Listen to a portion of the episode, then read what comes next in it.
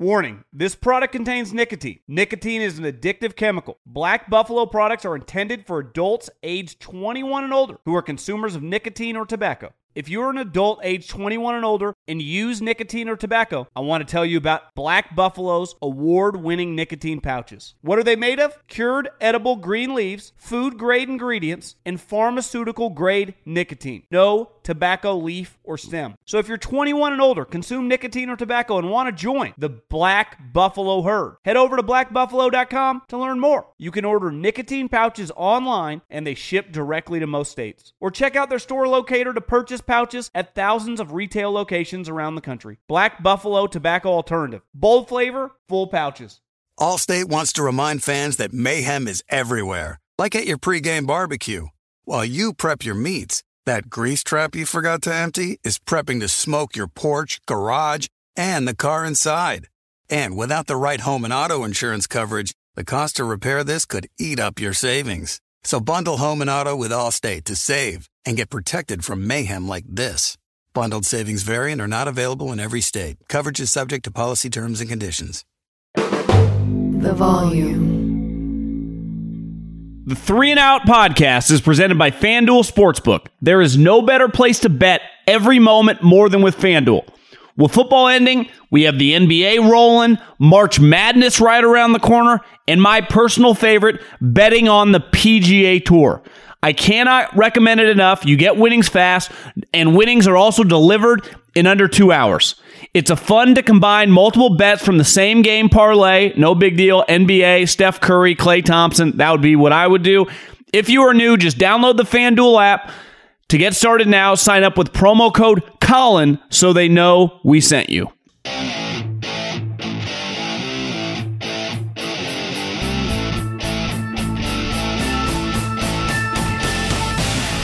What is going on, everybody? How we doing? Three and Out podcast with me, John Middlekauff, live coming at you from the owners' meetings in Florida. Just kidding. Wish I was in Florida right now. I'm in gloomy Northern California, where it's rained. You know, we, we don't get much rain, but it was it was pouring would be strong, but it was you know good good consistent drizzle today. Um, and we got football to talk about. A lot of information coming out of the owners' meetings today. Uh, some thoughts on Belichick, some thoughts on teams copying the Rams.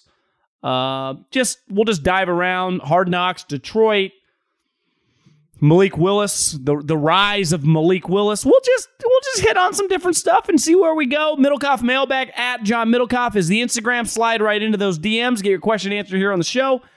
We answer some questions here. We put do the other one for the Middlekauff mailbag on the weekend. Pretty easy, very standard. Just my name. Slide up into those DMs.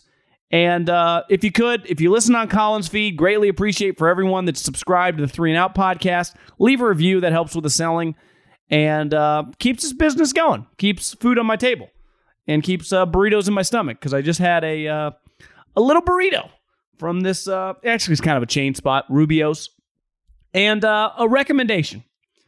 By the time you're listening to this, we have a couple days of aftermath after the Will Smith, the famous slap to the dome of Chris Rock. His apology he had one of the greatest lines I've ever seen.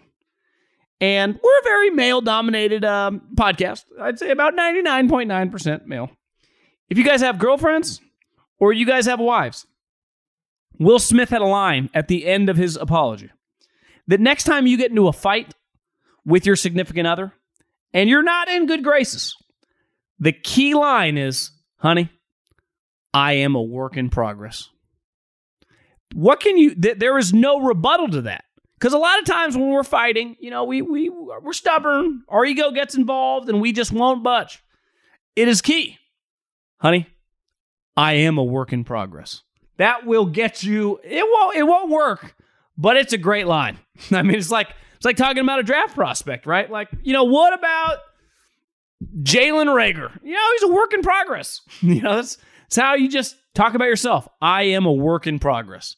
I appreciate the Fresh Prince for dropping that line. I, I uh, I'm gonna steal that one, and I'm gonna use it the rest of my life. Because no matter where I'm at, whether I'm 37 or when I'm 70, I'm gonna tell people I am a work in progress.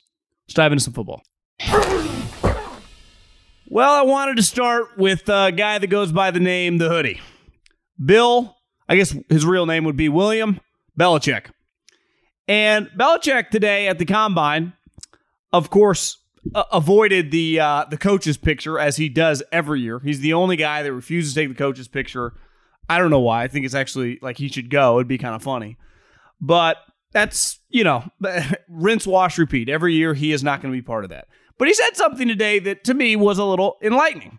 And we've been talking about him now, I guess, for probably several weeks uh, because there was a story that he was going to become the offensive coordinator. And I'm all for that. Like, I, who doesn't want to see Bill Belichick be the offensive coordinator? I think we can all raise our hands. Like, that makes the Patriots pretty interesting because without Bill Belichick, let's face it, the Patriots would be very, very uninteresting. And while they're quote unquote probably not considered the biggest national brand over the last couple decades, they were easily one of the league's biggest cash cows with the combination of Bill and of Tom. Now, since Bill lost Tom, you know, let's face it. If you've ever met an older guy who is very, very successful and very, very rich, one, they, they, they have some things in common. I, I think it's fair to somewhat stereotype them. They can be stubborn. Why are they stubborn? Well, because when you're 65, 70, 75 years old and you've had a, had a lot of success, you're probably not changing your ways. That's not saying that you're not open to trying new things. Clearly, Bill is. But you have some philosophical beliefs that ain't going to budge, that are not going to change. And also, part of Bill, because he's so tied to one person, there is this competitive nature. I mean, at the end of the day, he's a football coach and Tom is a football player. Their job is literally to compete. And now they're not just competing against other teams, they are competitive against each other. And Bill said something today about not having an offensive and defensive coordinator. And listen, he said, I'm not that big on titles.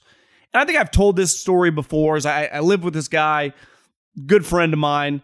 Uh, when I moved back to do the West Coast in San Francisco, very, very successful financial advisor. He now works in hedge funds. Uh, he, he's like a year older than me. He was my cousin's good buddy, Ivy League guy, brilliant, absolute wheeler and dealer hustler. And I remember he changed jobs when I was living with him. And he remember he told me like I was so big on getting the right title on my office, the title on my office. And I ended up making less money because I was so obsessed with the title titles are pretty irrelevant, right? Would you rather be called a senior vice president and make 200 grand or have uh, be called an intern and make $500,000?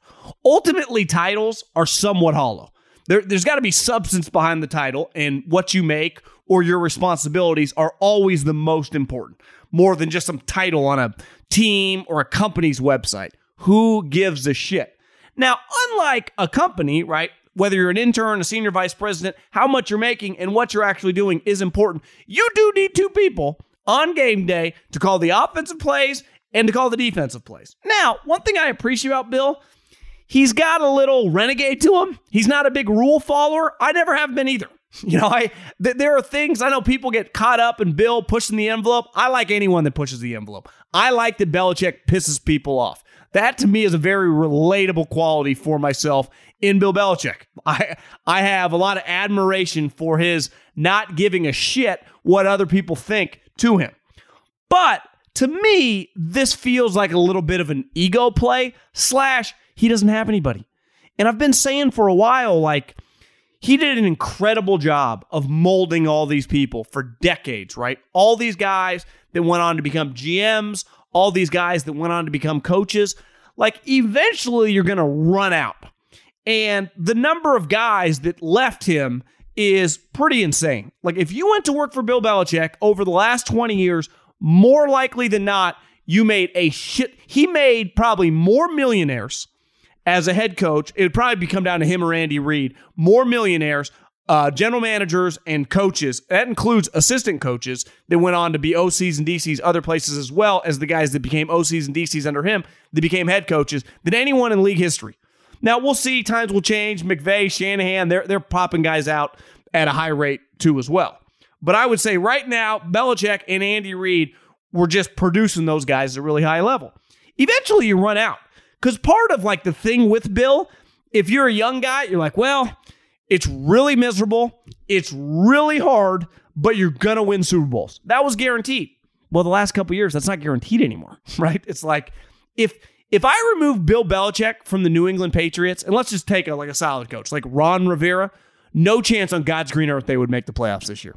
Absolutely zero. Like the only reason that the Patriots made the playoffs last year and will compete to make it again this year, even though the AFC is clearly harder, is because of Bill Belichick. Their quarterback is average as the day is long. They don't have that many transcendent players on their team, and they basically just run the ball and play defense, right? And, you know, he's the defensive mastermind. But not naming an OC and DC, to me, is a little bit of an ego play. It's like, watch what I can do. Because I think here's what he has to know. But he'd never admit this, not in a million years. And I'm psychoanalyzing a little bit, but he's never going to win another Super Bowl. That's never going to happen. The AFC is way too hard, and ultimately, his quarterback is just not going to be good enough. That's, I don't even think that's an opinion. That's just a fact. Now, he can make the playoffs as a wild card like he did last year, and it is very admirable. It's very impressive that he's making the playoffs with Mac Jones and a bunch of offensive players beside the running backs you can't even name. Like, you can't name any of his wide receivers. So he's going to have to keep doing moves like this because Tom couldn't get another Super Bowl in Tampa. Bill can't.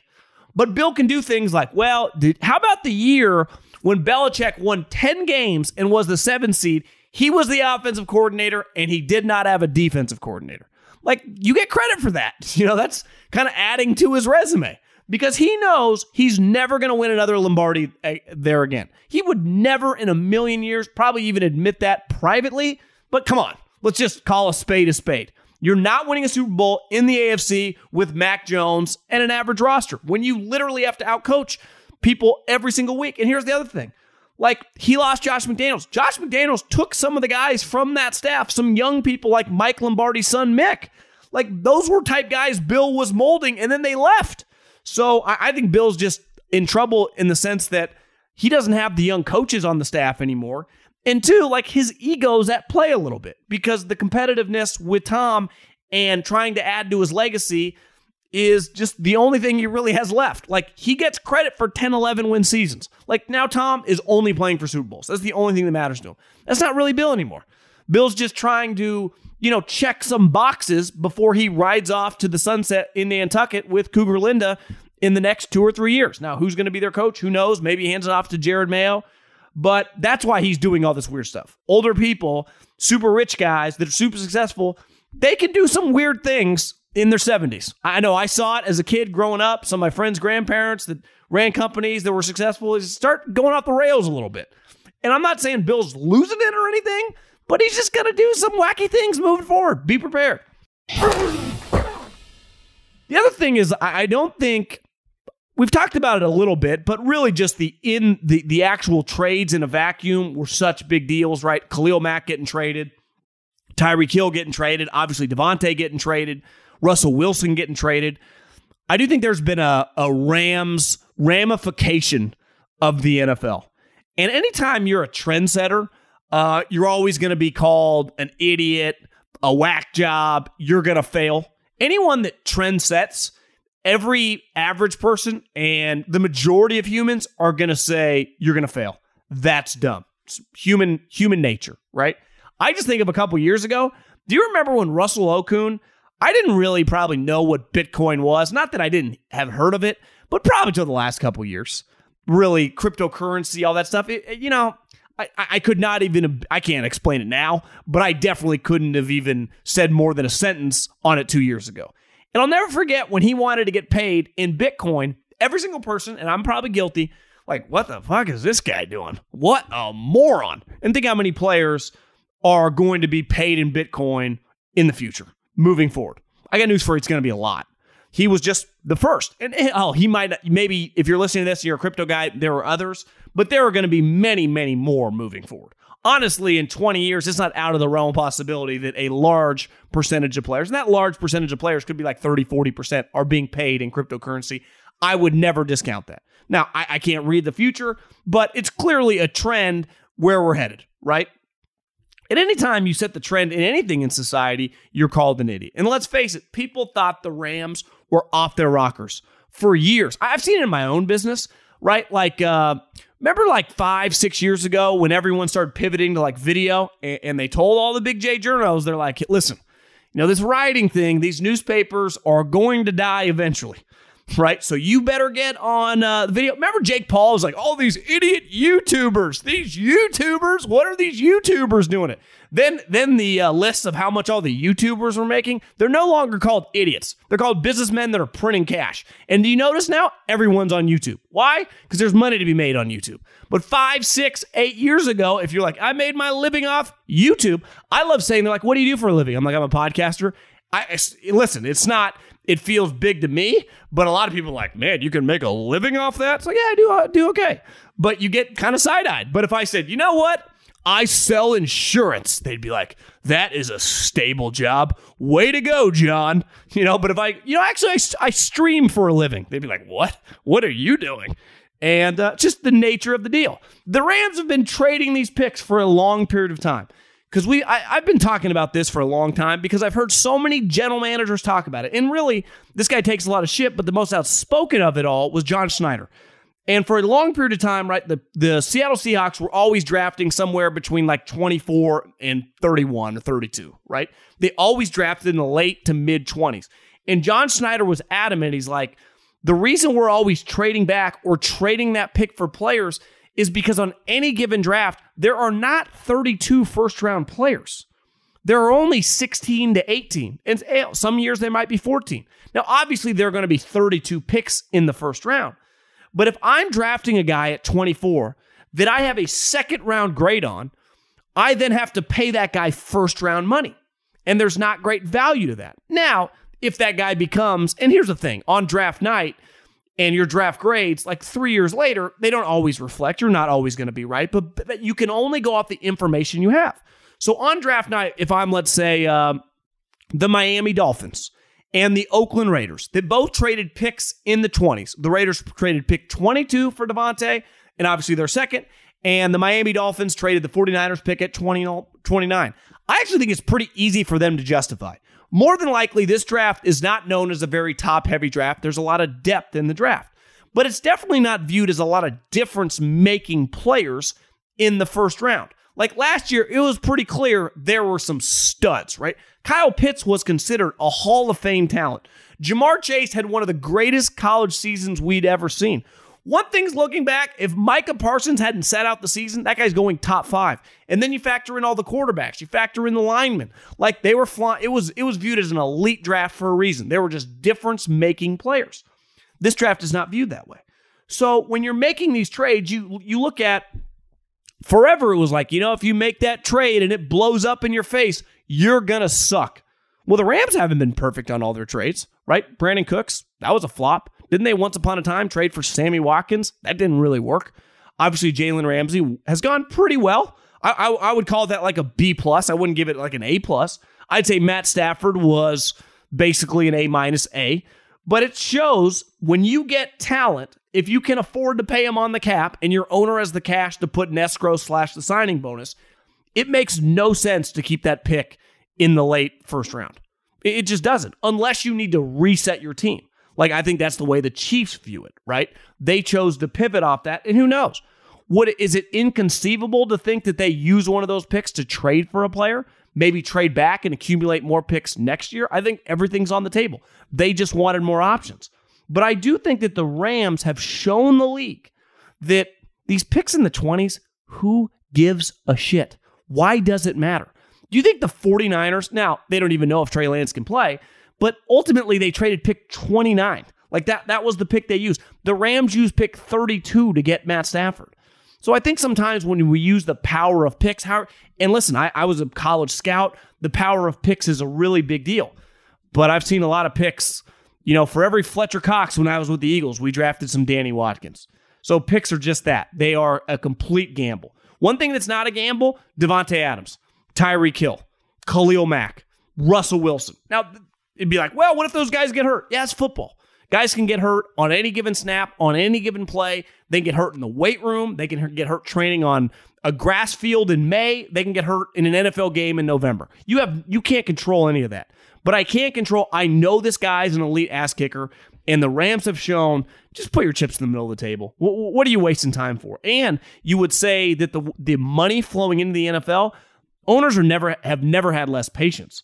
So they're not going to wait around for you to lose. And it's like, well, we missed on another pick. You're going to get fired.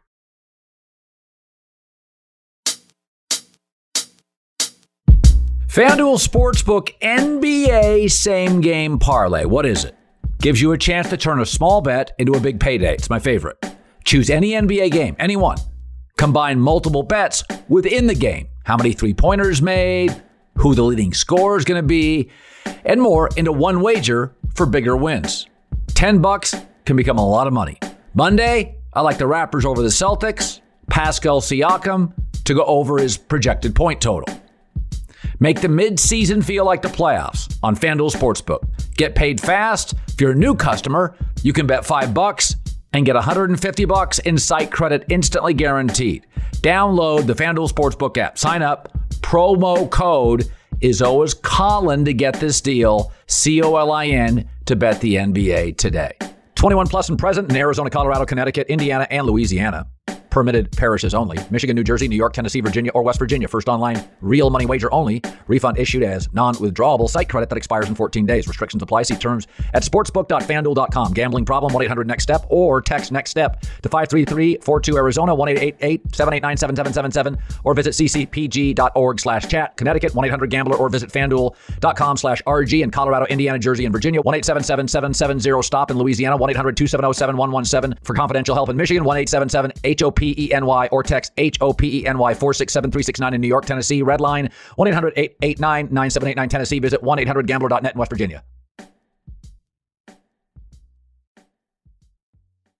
Warning this product contains nicotine. Nicotine is an addictive chemical. Black Buffalo products are intended for adults age 21 and older who are consumers of nicotine or tobacco. If you're an adult age 21 and older and use nicotine or tobacco, I want to tell you about an American made success story in Black Buffalo's award winning nicotine pouches.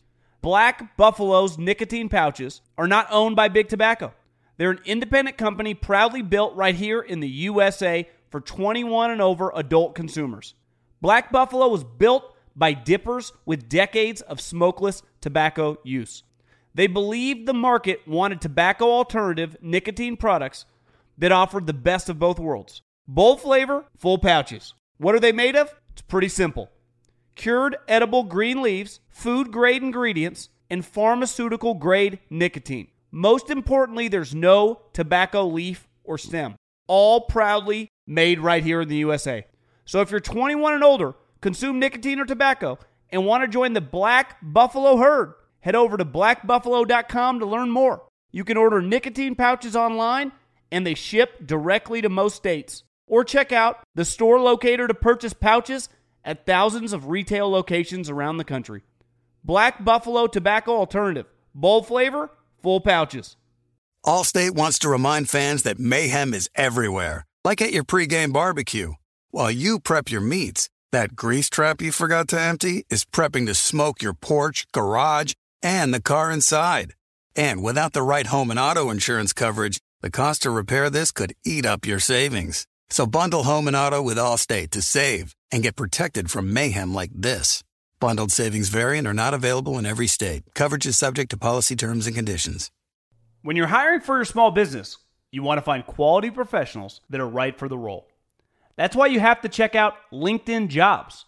LinkedIn Jobs has the tools to help find the right professionals for your team faster and for free. LinkedIn isn't just a job board, they help you hire professionals you can't find anywhere else. Did you know 70% of LinkedIn users don't visit other leading job sites? LinkedIn's the only one I use. On LinkedIn, 86% of small businesses get a qualified candidate within 24 hours. Hire professionals like a professional on LinkedIn. LinkedIn is constantly finding ways to make the process easier. They even just launched a feature that helps you write job descriptions, making the process even easier and quicker. Post your job for free at linkedin.com slash J-O-H-N. That's linkedin.com slash J-O-H-N to post your job for free. Terms and conditions apply. Sometimes it's a struggle between buying what you want over buying what you need. But with the Wells Fargo Active Cash credit card, you can do both. You earn unlimited 2% cash rewards on purchases you want and purchases you need. That means you can earn 2% cash rewards on what you want, like season tickets to watch your favorite team, and 2% cash rewards on what you need, like paying for parking. Earn 2% cash rewards on what you want, like those new golf clubs you've been eyeing, and 2% cash rewards on what you need, like a divot repair tool for after you've torn up your lawn. Let's try that again. Earn 2% cash rewards on what you want, like workout equipment for your home, and then earn 2% cash rewards on what you need, like a foam roller to soothe your sore muscles. That's the beauty of the Active Cash credit card. It's ready when you are. With unlimited 2% cash rewards, the Wells Fargo Active Cash credit card. That's real life ready. Terms apply. Learn more at wellsfargo.com slash activecash. Baker Mayfield, which John Lynch today explained, you know, like let's face it, the, the 49ers overplayed their Jimmy Garoppolo hand. He got surgery and it blew up in their face, and now they're stuck with him, at least till training camp. And then they're also praying for someone to get hurt. Who knows if that's going to happen. But we've all agreed that Jimmy's a very flawed player. Like his best quality is the human being. You know, when your best quality is a quarterback he's like, this guy's a great guy. Not a, like when we say what's Tom Brady's best quality, it's not that he's a teammate and he's the greatest teammate of all time. It's like his arm, his mind, his ability to manipulate defenses, Peyton, you know, the way we describe all these guys. And then you talk about the guy. I said this a while back. Baker Mayfield, when Chris Mortensen talks and he crushes a player, I truly believe that comes from the owner. Chris Mortensen ain't your new age Big J Journo. He knows every single owner on speed dial. And when you're going to say something as an old school Big J about someone's character, you're going to have it backed up by someone you feel comfortable with. And the owner is someone you're going to feel very comfortable with because he's telling you something that clearly he gets from the coach and the general manager is kind of an unfiltered thing. And I said this within the last, whatever Mort said about Baker Mayfield, that they want a grown up in the room. I can't get over, and I've been saying for a while, like, I I was much more mature in my 30s than I was in my 20s, but I also never got married. If a married man, whether that guy is 25 or whether that guy's 40, has been married a couple years and someone describes that individual as very immature, I kind of red flag just the whole situation. I last serious relationship I was in, I gained I, I feel like I grew as a human exponentially. I, I got I be I came out of that thing a way better human being. And most people are. Like, there's a reason people settle down. It helps them focus, it helps him just grow as a guy. And this is a married guy that clearly Cleveland thinks is a complete slap. There's a reason he's still on the team because I think he's toxic around the league. This guy was the number one overall pick, and we could argue if that was an overdraft, which, you know, in hindsight, it was. But just a couple years ago, in 2020, he had a fantastic season. And I understand he's injured or had an injury this last year, but that shouldn't wipe away everything that positively happened for the guy two years ago, right? Matt Ryan's been up and down for years. And it's like, well, he's such a good guy. Think about all the quarterbacks. Matt Ryan, such a great guy. We crush Carson Wentz, rightfully so. It's like, what is your deal? And forever, there were two sides with the Baker Mayfield thing and Cowherd was the leader on the one side, and he was proven right. Like they call this guy not an adult in the room, like can't get his stuff together, and they basically can't stand the guy. And they went to Deshaun Watson, who has 22 civil cases pending. And I, I just, to me, Baker's a walking, talking red flag at this point. Like I, I just, I don't know. I mean, I, I feel if I was another team, I wouldn't touch him. He's on the books for $18 million. He his old team that he had success with couldn't run him out of the build. One thing like with with uh, Indy and Carson Wentz, he was there one year, he blew it the last two games, and they missed the playoffs. Baker Mayfield, the Cleveland Browns has been in the playoffs one time in the last like 15 years, and Baker Mayfield was the quarterback. A year later, they're like, we are done with this cat. We can't stand him. We're gonna move off of him. And you know, it's not like he's just, you know, he's got some, he's he's just single, he's out and about. Like, dude's married. You know, it's like, and he still can't figure it out. What a bizarre kind of fall from grace, even even in Cleveland. Uh, some other news today is the Hard Knocks. I think the brand's dead. Uh, I, I thought it officially died last year. I thought it was unwatchable. I watched the first episode and I was done. I I, I couldn't watch anymore. Uh, it's it's become we know too much about the NFL we we've seen it before. Hard Knocks have been going now for two decades. Like we saw inside the meeting room with the coaches and the scouts. Like we've seen inside a guy getting cut, and they don't show any of that stuff anymore.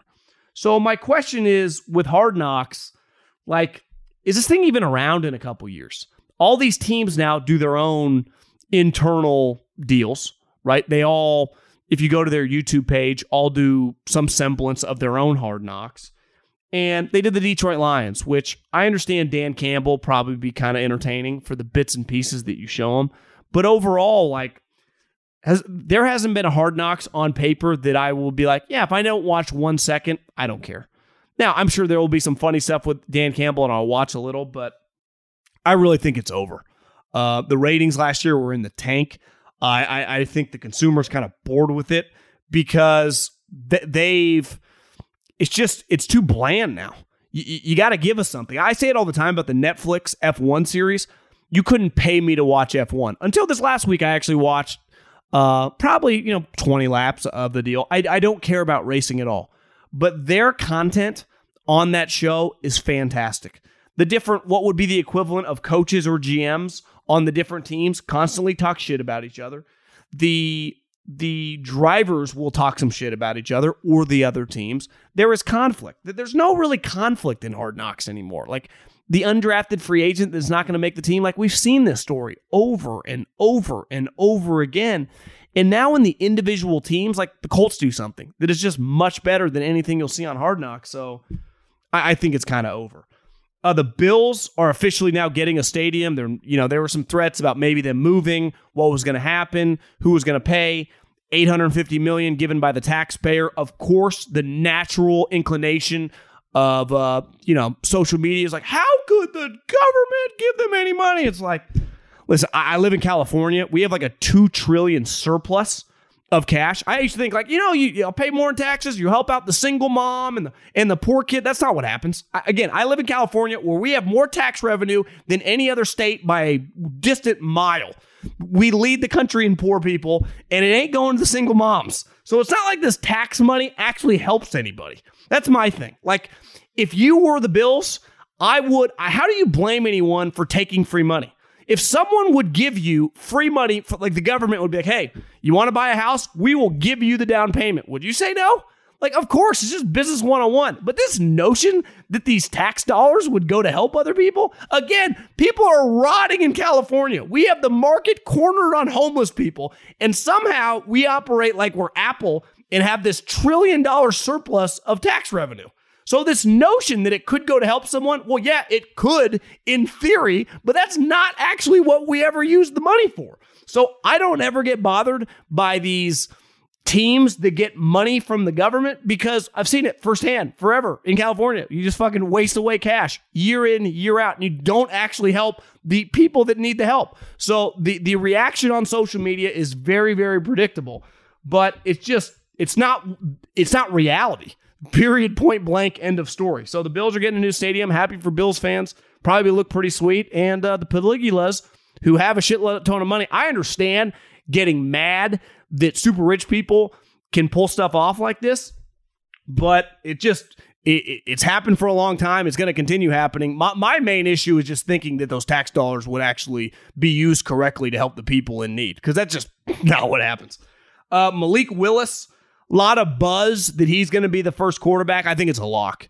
Uh, because the other guys, like, why would you, if you got a chance to take a big swing, why would you try to hit a double? The whole point of taking a quarterback really high is to hit a home run, is to land a Josh Allen, is to land a Patrick Mahomes, is to land a Justin Herbert, is hell to land what Lamar. If we could redo that draft, Lamar Jackson's going two, right? If Josh's going one, he's going two. You're trying to hit a grand slam.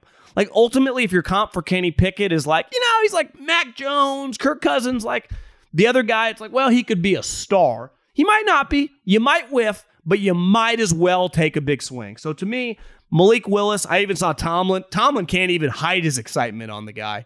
The thing is, the Steelers, he's never going to get last to the Steelers. Like, that's not happening.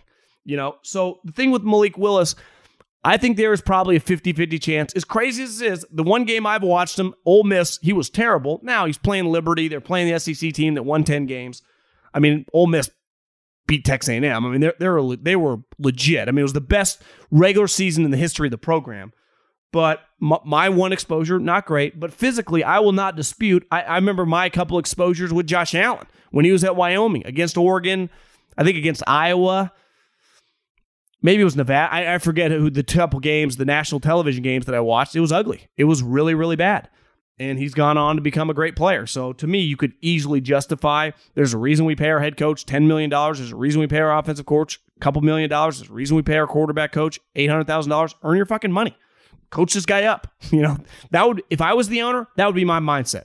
Like, can this guy, does this guy have the physical traits to coach up? Because I've seen enough guys now get coached up and improve. Justin Herbert, I thought he was kind of inaccurate in college. He's been very accurate in the pros. Like, whoever's coaching him is doing a good job why are we paying you guys all this money? You guys are paid a premium. It's like coach these guys up.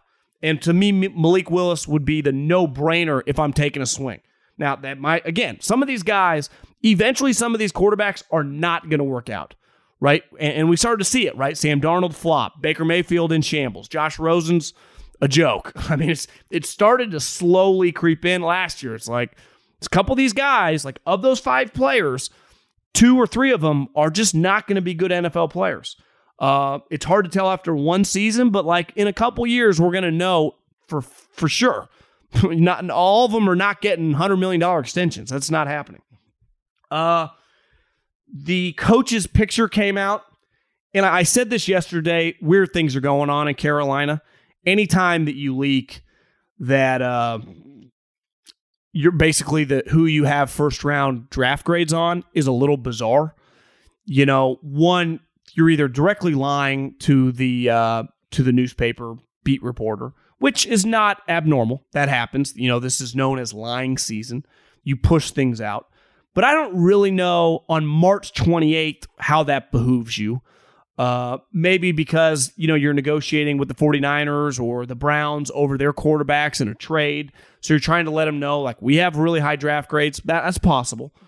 But as I've said, I, I do think the owner, given his level of wealth, given how, how new he is, given how much he paid for the team, all in cash, has to be getting very, very impatient, has to be getting very, very edgy the picture that stood out to me in that coach's photo today, Matt Rhule looks absolutely terrible.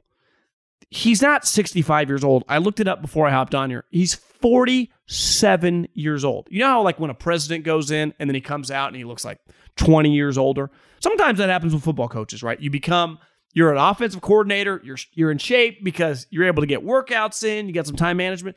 Then you become a head coach and it just all goes out the window and you you you know you leave the office five years later, you look like Matt Patricia. Matt Rhule looks like he's gained about 50, 50 pounds. He looks as unhealthy as you can possibly look. And I just wonder if this Carolina experiment, they gave him so much money, money talks, shit walks. It was hard for him to turn down the opportunity to be an NFL head coach, the opportunity to run an organization. I completely understand why he took it, but it's been a complete failure and his body just shows it. Like he just looks like I'm a disaster. This is a disaster. We're a disaster. Almost, I feel bad for him a little bit. And it's hard. Listen, you know, the guy's got more money than he'll ever need, generational wealth, like his family's fine. But you just see the body language. That's a miserable, miserable human. And I think he knows he's going nowhere fast. He's on a ship that isn't just taking on water, it's sinking. And, you know, sometimes as the captain of the ship, you either go down with it. We've seen before in the NFL with college coaches, you jump off it. There's a lifeboat. And I, I don't think it's out of the realm of possibility if next year they're a six, seven win team that Matt Rhule pulls a Nick Saban, that pulls a Bobby Petrino, and he's the head coach of a college program in the middle of December and just leaves.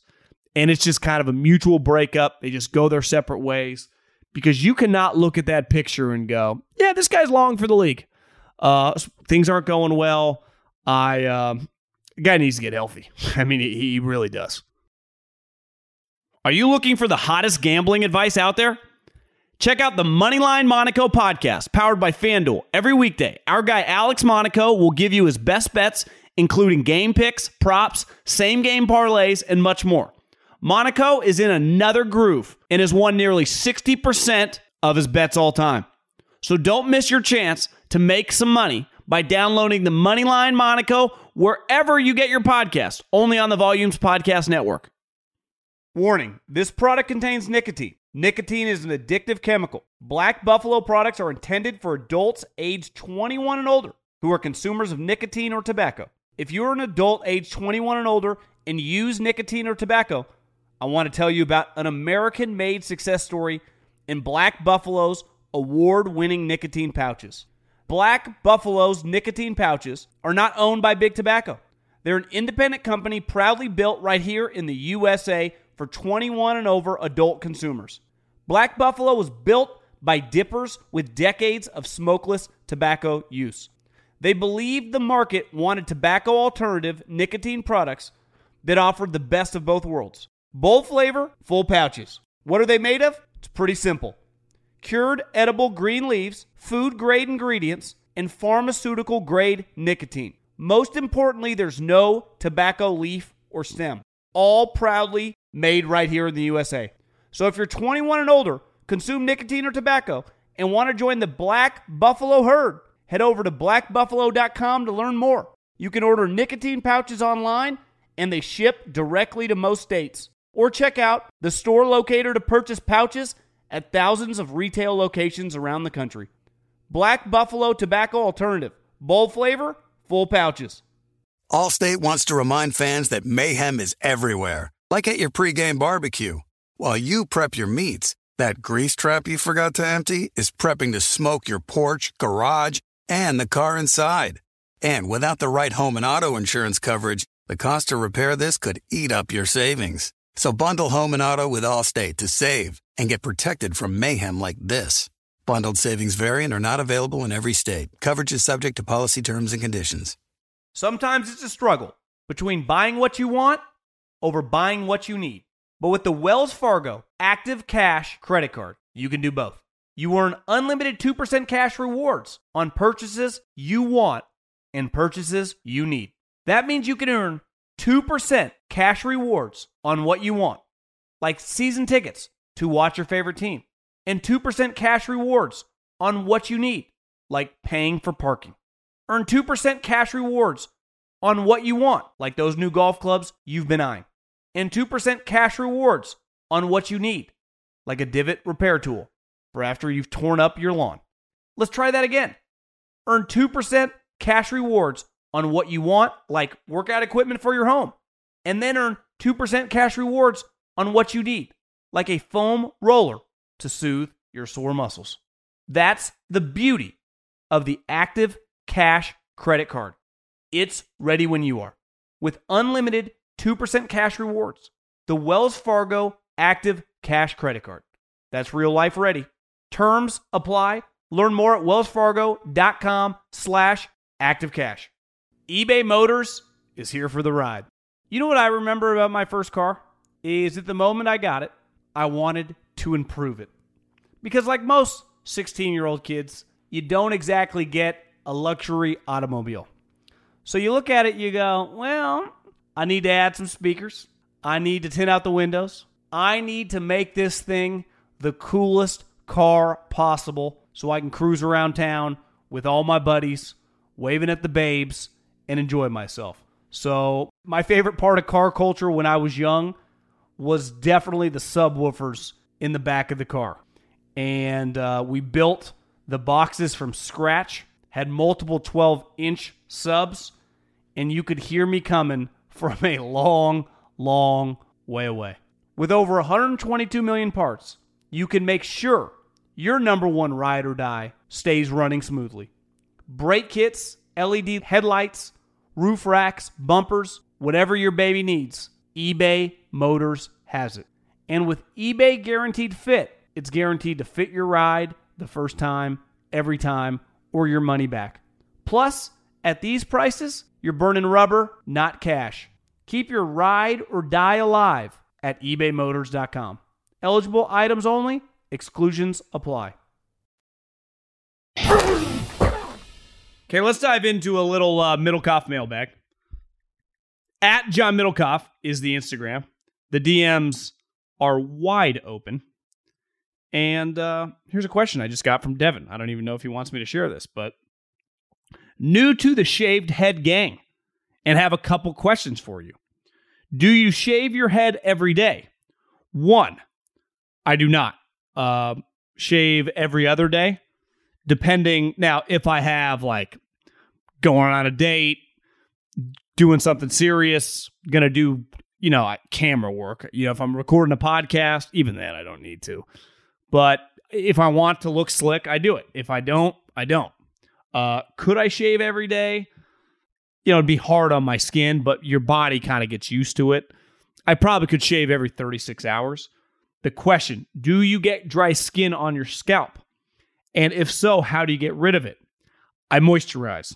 So here's the key when you go bald, you no longer use shampoo, right? it, you guys listening to this with hair, just shampoo your hair, get out, and dry your hair. Us bald people, we wash our face and our head all in one. So your face wash actually just use on your whole head.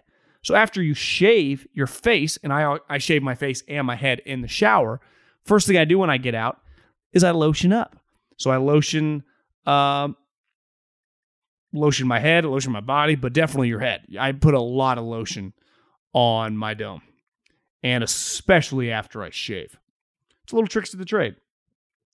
Okay, let's uh let's bang out some questions. I got some new ones, but I gotta answer some oldies but goodies. Hey John, love the pot. My brother, father, and I are in disagreement about what the expectations for Denver should be next season. I think playoffs or it's a total fail. Am I being too hard on my team? P.S. If you have Hulu, you have ESPN Plus and Disney Plus. So hop on there and watch some Mandalorian. Uh, not a big Mandalorian. It's not really my style, but I hear you. Uh, let me answer your question. Uh, yes, anything but playoffs with Russell Wilson is a disaster. I think that is very fair to say that if your team does not make the playoffs with Russell Wilson as your quarterback after making a historic trade and your roster is really good, it would feel like a kick in the you know what.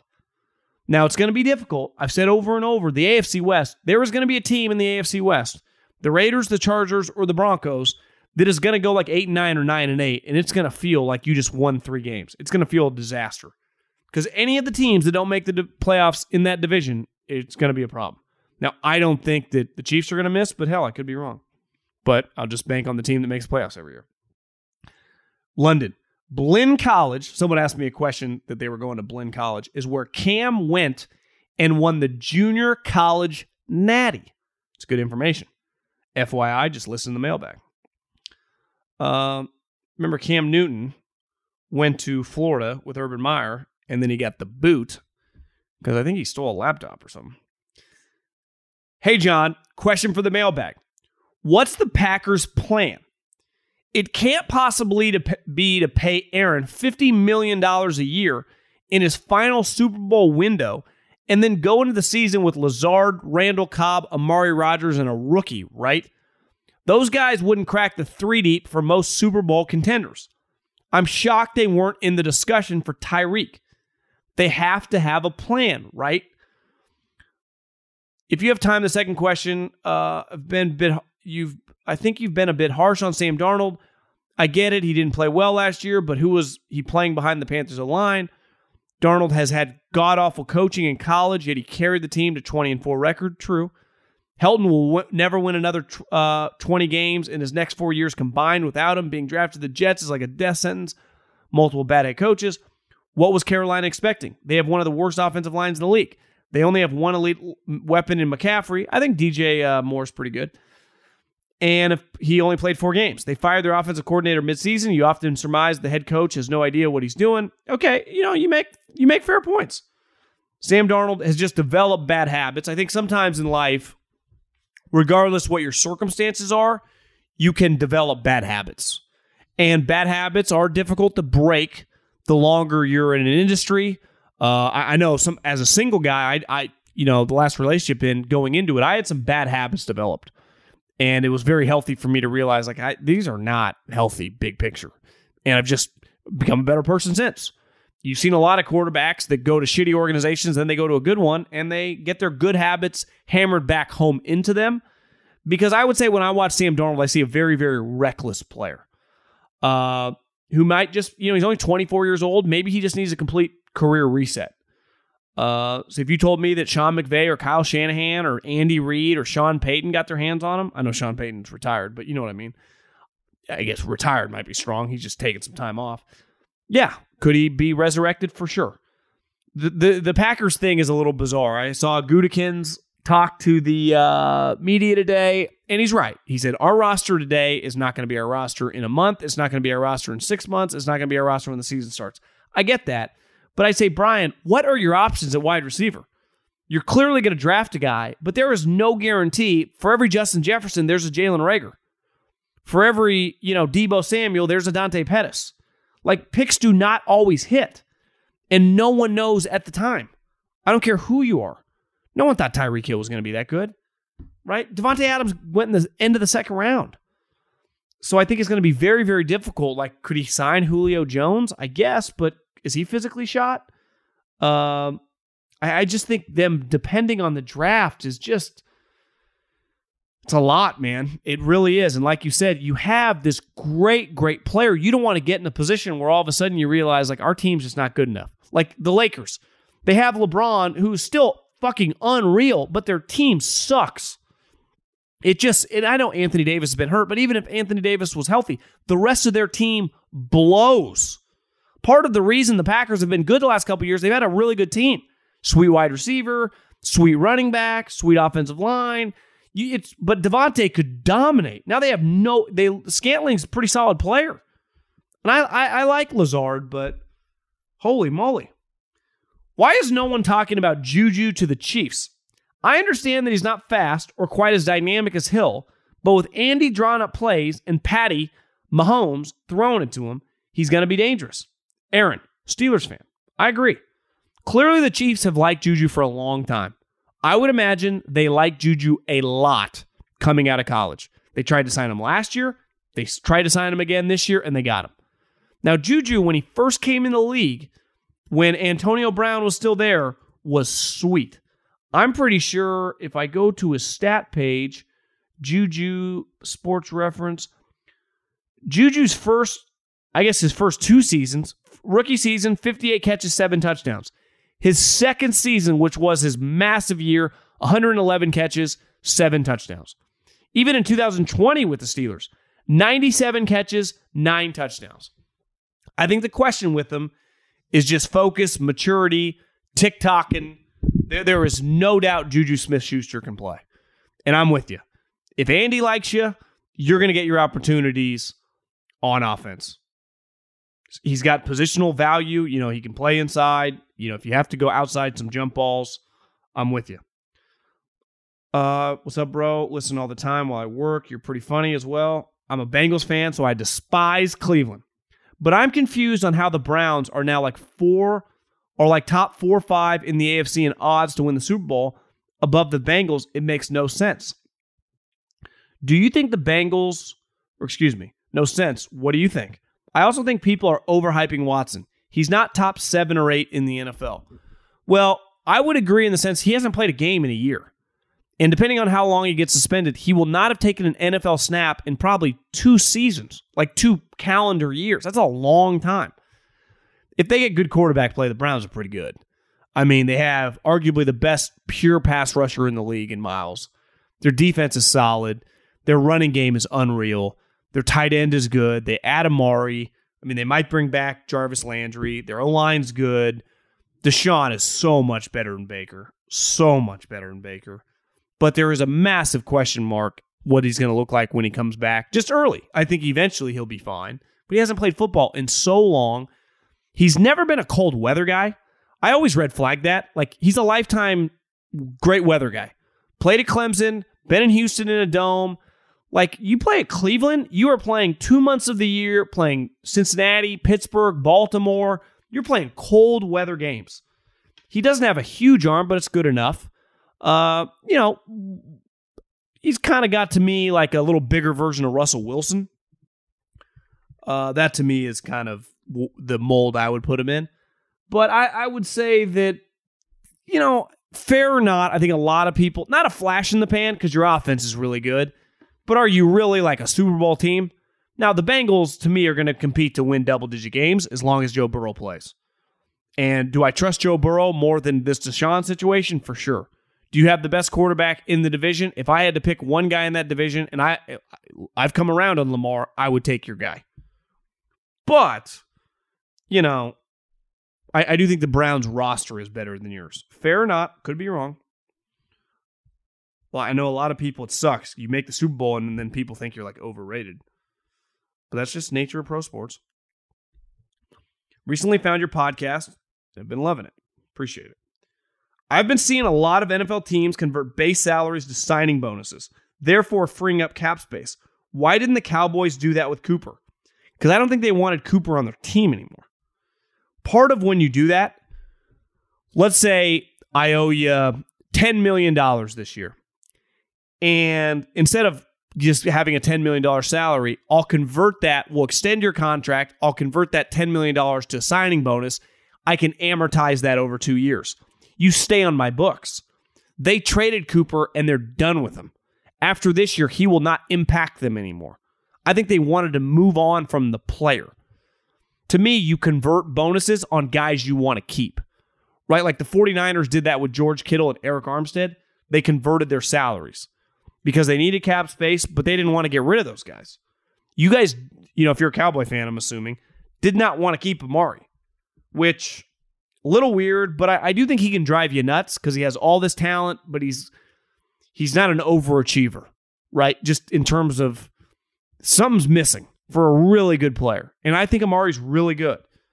But once you start paying him a lot of money, I, I can see how he drives you nuts. So I think it's just simple. They didn't want to convert anything because they didn't want him on their team anymore. Could you remind people Andrew Luck quit nine days before the season started, and and I still hate him for that, for the timing for the decision for the decision. Imagine Mahomes quitting nine days before the season.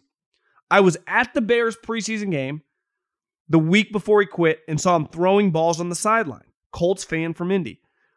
I would say the difference of using Patrick Mahomes as an example Andrew Luck had missed a season and was also injured when he announced his retirement. Like his body was falling apart because Ryan Grigson put the worst offensive line you've ever seen in front of him.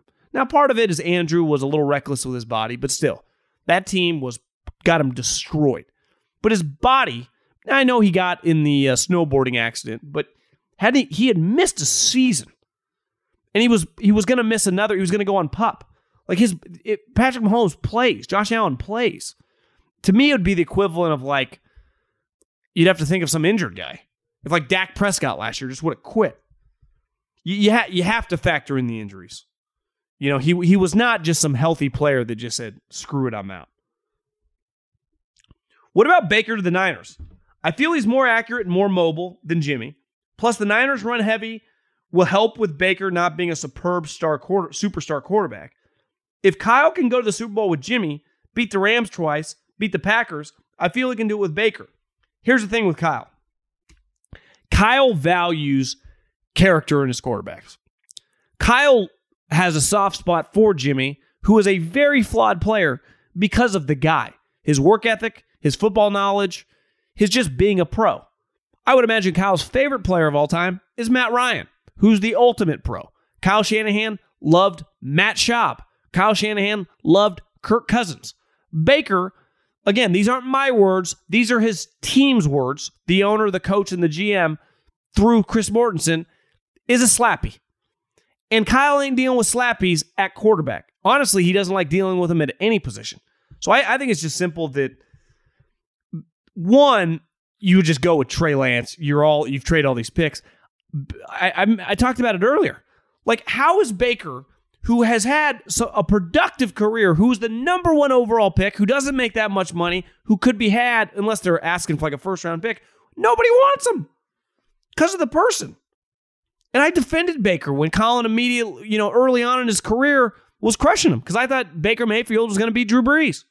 And as I've said many times, you cannot disconnect the person from the player at quarterback. Ultimately, the type person that Aaron Donald or Myles Garrett, it's irrelevant if you can rush the passer. or tackle someone or catch some touchdowns. At quarterback, you got to be a high level guy. And clearly, Baker, something is off. Very, very off.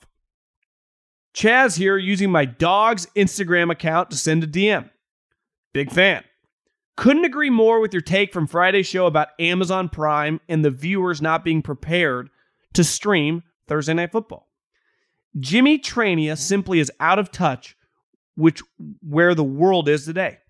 Almost every base TV on the market has a smart TV feature and Chromecast capabilities. There are no way someone could honestly believe someone in their 50s and up does not have a Netflix or similar streaming service account, whether it was up to one of their kids or in a parent's case themselves, or in my parents' case themselves. They call them cord cutters. They stream everything. I agree. My question in 2016 in Canada, DAZN bought the rights to the NFL broadcasting through a streaming app. In 2018, they acquired many other leagues, including EPL, Champions League, beating TSN and Sportsnet for their sole rights. Do you see something similar happening in the US where DAZN will be able to take the rights from AT&T DirecTV and stream the entire Sunday, Monday schedule one day? 10 to $20 a month. Can't afford not to own that subscription. Justin Thomas to win the Masters.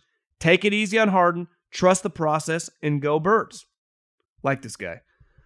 Uh, I, I like what you're saying. Like again, if you don't have my my mom, all she watches is Netflix and Amazon Prime.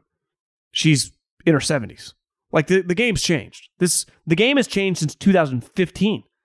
I used to get in the middle of the 2010s hard newspapers. I would get the Chronicle every day. I would get the Sacramento Bee. You couldn't pay me to read those newspapers now. The hard copy. I mean, if there's an article, but when I click on their articles, they don't let me read them because they're all behind a paywall. So the, the world changed so rapidly, and Thursday Night Football is going to be fine. And like I said, Bezos doesn't care about television ratings. Uh, DAZN, I think what's going to happen is Amazon or Apple are going to buy direct package or the you know I, have never had it, but uh, I know a lot of you guys that listen the DirecTV, the Sunday Sunday package. I think that's going to be on a streaming service because Apple or Bezos does not care if it costs them a couple billion dollars a year. These are line items for that company. It is much harder for some of these, you know, ABC, CBS, like not that they're pitching pennies, but their commitments it has to pencil, even if they're going to be super aggressive. It Bezos didn't lose one second of sleep, regardless what he paid for Thursday Night Football. It does not matter to him. So I, I, I would be less likely to think DAZN gets it, and more likely to think that Apple or Amazon gets it. That that's that would be my guess. Again, the, I don't know anyone. No one's told me that, but that would be my educated guess. Your takes on Deshaun Watson are refreshing You've covered the whole thing from such an objective standpoint. Well done. Because I'm I don't I'm not subjective on this matter. I don't have any. Uh, I just don't like. I have no. I don't know anyone with the Browns. I just don't care. What are Houston's next step forward in your opinion? How would you begin to change the perception of the franchise? I think the key, and I saw this headline, is people keep asking Howie Roseman about the quarterback, the quarterback, the quarterback. And he keeps saying the same things like Jalen's our quarterback, Jalen's our quarterback. The key of this draft is building foundational pieces. Last year, they think they have a couple. They think DeVonta Smith and Landon Dickerson will be foundational pieces. If they can get two out of the three draft picks this year to be a sweet offensive lineman and a sweet defensive lineman, you're in good shape. The key for the Texans is last year. They they drafted really well. They might have found their quarterback, who at worst could just be like a better version of like Kirk Cousins. Can with their two picks, they land Kyle Hamilton and Garrett Wilson, who just become Pro Bowl level players. If you can get two impact players with their two draft picks, they're they're fucking sitting pretty. The key is to get difference making players. At three, whoever they draft has to be a stud. And at whatever the other pick, who uh, 13, another stud. You know, they, they want to get to impact 10 year starters who can be Pro Bowl players. That to me is the key. And then a couple other draft picks to become starters. So you got to start nailing draft picks to be impact players, a couple impact players, and then just a bunch of other starters, right? A good linebacker here, a good tight end there, a good corner there. That's the key. Last question. I'm from the Sacramento area as well, from Colton. Do you think the Raiders could end up signing Honey Badger or Stephon Gilmore? Uh, I would say the Honey Badger, they drafted some safeties last year. The kid from TCU is actually pretty good. So I would say no. I'm pretty sure they're kind of similar players.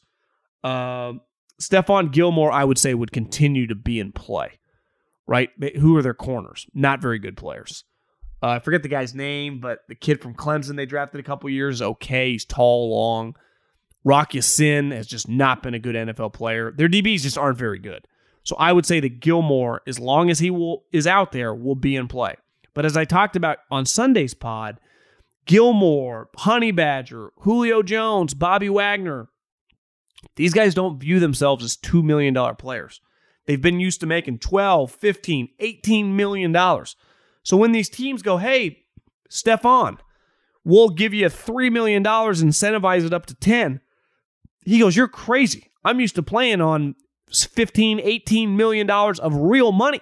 Now you're going to pay me three or four million dollars, but that's the way the league works with veteran players. And that's why I think these situations get very complicated fast with older guys because they have almost this false sense of how good they are, right? It's like, yeah, you're good, but you really that good? You know?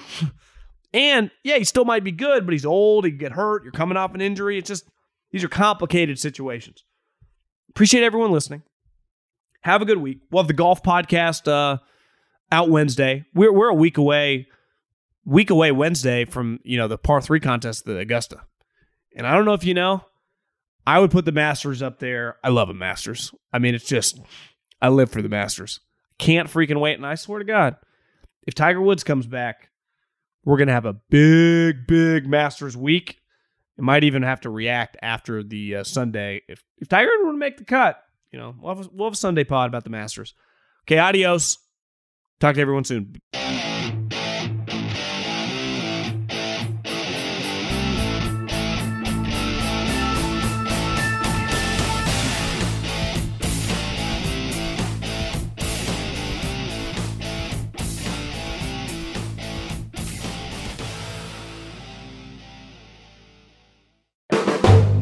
Volume.